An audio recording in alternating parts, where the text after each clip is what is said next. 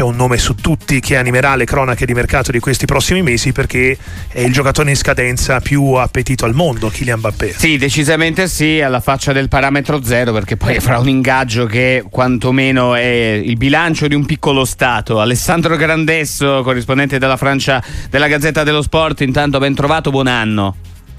Buon anno a tutti. Che cosa farà Mbappé? Real Madrid, Paris?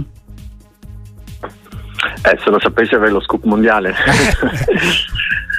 no, diciamo che la situazione è, per ora è di, di, studio reciproco tra le diverse eh, parti in gioco e di, di, uno stallo che conviene a tutti, ma non si sa quanto durerà perché potrebbe essere anche molto veloce la, la soluzione.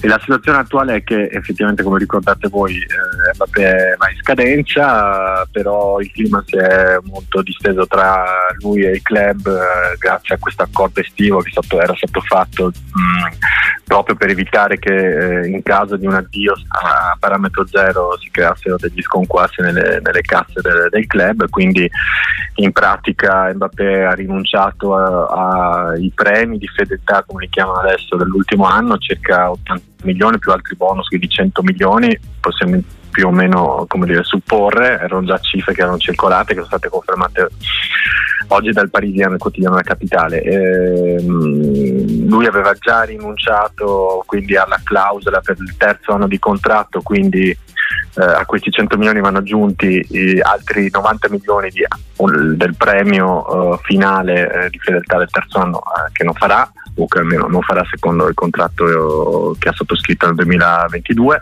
quindi sono 190 milioni più eh, altri 76 milioni lordi di ingaggio del terzo anno che, non, che, teoricamente non dovrebbe fare secondo il vecchio contratto e quindi siamo già a circa 250-260 milioni di euro a queste diciamo, a eh. cifre, cifre, destinate al giocatore, con cui poi bisogna aggiungere anche poi quelle che sono le, le imposte, i contributi vari che ogni società versa allo Stato, quindi questo, insomma, stiamo, stiamo, parlando di cifre comunque astronomiche.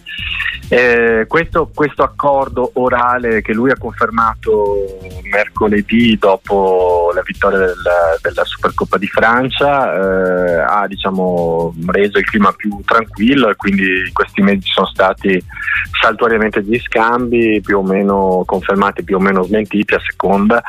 E, mm, e il Paris Saint-Germain diciamo che sul tavolo avrebbe o comunque avrebbe se non l'intenzione o comunque avrebbe messo le linee direttive di un nuovo accordo che il Parisien considera stratosferico, 200 milioni a stagione compresi tutti i premi bonus, eh, ecco, eh, che fondamentalmente significherebbe più o meno raddoppiare quanto lui eh, oggi si mette in tasca e però su un, su un, eh, lungo periodo per evitare proprio appunto, la situazione attuale, lo stallo attuale dovuto a questo accordo che era stato fatto in 2 più 1 e a cui poi lui ha rinunciato all'1. Ecco Alessa- Alessandro, ma 200 sì. milioni di euro a stagione, eh, il portabandiera del calcio del popolo, anche l'AIFI, qua eh, mi sembra il rinnovo di Mbappé il trionfo dell'ipocrisia.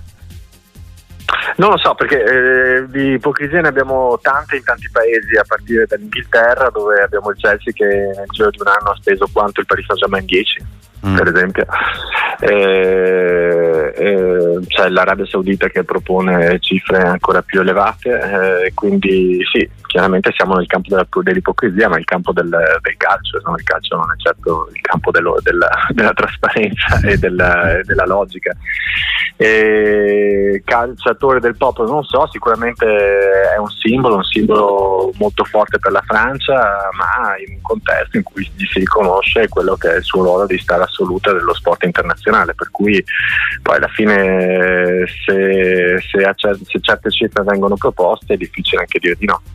È difficile, no, molto. Ne sappiamo, ne sappiamo qualcosa sì, con sì. i vari Cristiano Ronaldo. No, no, ma che, chi siamo noi per poter giudicare Mbappé? Diciamo che a livello globale, eh, visto che insomma anche il portabandiera è stato al Chelaifi della lotta, quella che era no, la, la, Superlega in nome anche di un altro tipo eh, di pallone più genuino, più di tutti, insomma queste cifre ci fanno quantomeno sorridere. Eh, viceversa però Alessandro Grandesso, collega della Gazzetta dello Sport, che insomma la Francia la conosce molto bene, se eh, il Paris dovesse perderlo, eh, Kylian Mbappé, politicamente a livello globale per il Paris che smacco potrebbe essere? Beh, Perderlo proprio per i fautori e i promotori della Superlega e il Real Madrid. Ma diciamo che se l'avesse perso già due anni fa sarebbe stata un'altra cosa perché in quel momento il Paris Saint-Germain stava ancora nella, nell'ottica della, della, delle superstar che siano appunto Mbappé, Messi, Neymar e dover rinunciare alla grande star patria era, sarebbe stato uno smacco assoluto soprattutto nei confronti da, cioè nel, nel, contesto della lotta con il Real Madrid. Oggi con il cambio che c'è stato, con conflittualità che c'è stata quest'estate in cui il club ha comunque messo fuori Rosa, il giocatore più importante di, questa, eh, di, questi, ultimi, di, questi, di questi, anni, eh, ultimi due anni, eh, è cambiato anche atteggiamento, quindi ha fatto capire che si può vivere in un modo o nell'altro che sen- senza Mbappé e si può costruire qualcos'altro, è arrivato Luis Enrique che dà credibilità eh, al progetto sportivo. È chiaro che sarebbe una grossa perdita anche per tutto il movimento calcistico francese, però è, secondo me sarebbe una perdita meno politicamente importante rispetto al passato. È chiaro che la stanno si dice preparando, lavorando sia sul piano del rinnovo sia sul piano della rinuncia a Mbappé, quindi sì, eh, se, se Mbappé via e comunque permette di economizzare almeno quei 200 200 milioni a seconda dei calcoli al club, eh, insomma si può fare comunque qualcosa di diverso. Sì, sì, due, due spicci avanzano sarà, insomma per fare eh, mercato. Saranno ai dirigenti dimostrare di, che, che, il club è sufficientemente maturo per ricostruirsi come so, per, per restare in Italia fece la Juve quando lo vendette Zidane. Sì, sì, decisamente. Al, al Alessandro, eh, ti chiedo anche un eh, parere su un giocatore che eh, non riguarda il Paris Saint Germain, che ieri insomma, che ha conquistato la Supercoppa contro il Tolosa, ma ormai dei trionfi domestici del Paris, visti dall'Italia, ma immagino anche in Francia siamo discretamente abituati. No, in Francia c'è un giocatore che sta seguendo tanto due formazioni italiane, Thiago Jalot, infortunato di lungo corso con il Lille, eh, l'Inter ha già prenotato. Eh, sembrava averlo già preso e invece la Juventus, noi risulta che oggi Giunto li parlerà col giocatore. Sì, è un caso strano gelo perché non gioca da mesi, quindi tutti lo vogliono. Eh, lui è entrato in un tunnel di, di lotta e di opposizione con i club, per cui è un po' difficile esprimere giudizi su un giocatore che è rimasto fuori così tanto tempo. Era un giocatore come ce ne sono molti con forte potenzialità, ma eh, non tanto da dire ok deve innescare una lotta spietata tra vari club. Eh, un, probabilmente sarà una, una, scommessa, io poi non metto in discussione le, le opinioni dei, dei, vari scout e osservatori molto più esperti di me che avranno analizzato il giocatore, però da un punto di vista dire, generale eh, Ehm, è, una, è, una, situazione per, per, perlomeno un po' particolare. No? Cioè, stiamo parlando di un giocatore sì. che, che, non fa più parte, parte, dei piani del club per scelta eh, sua iniziale e poi del club per eh, ritorsione. Quindi io spero per lui che troverà una squadra dove potrà esprimere e dimostrare di valere quanto tutta questa attenzione. Grazie Alessandro Grandesso, collega della Gazzetta dello Sport, ci troviamo presto, è un piacere sempre sentirti in diretta qua su Sportiva. Grazie a voi, buon anno.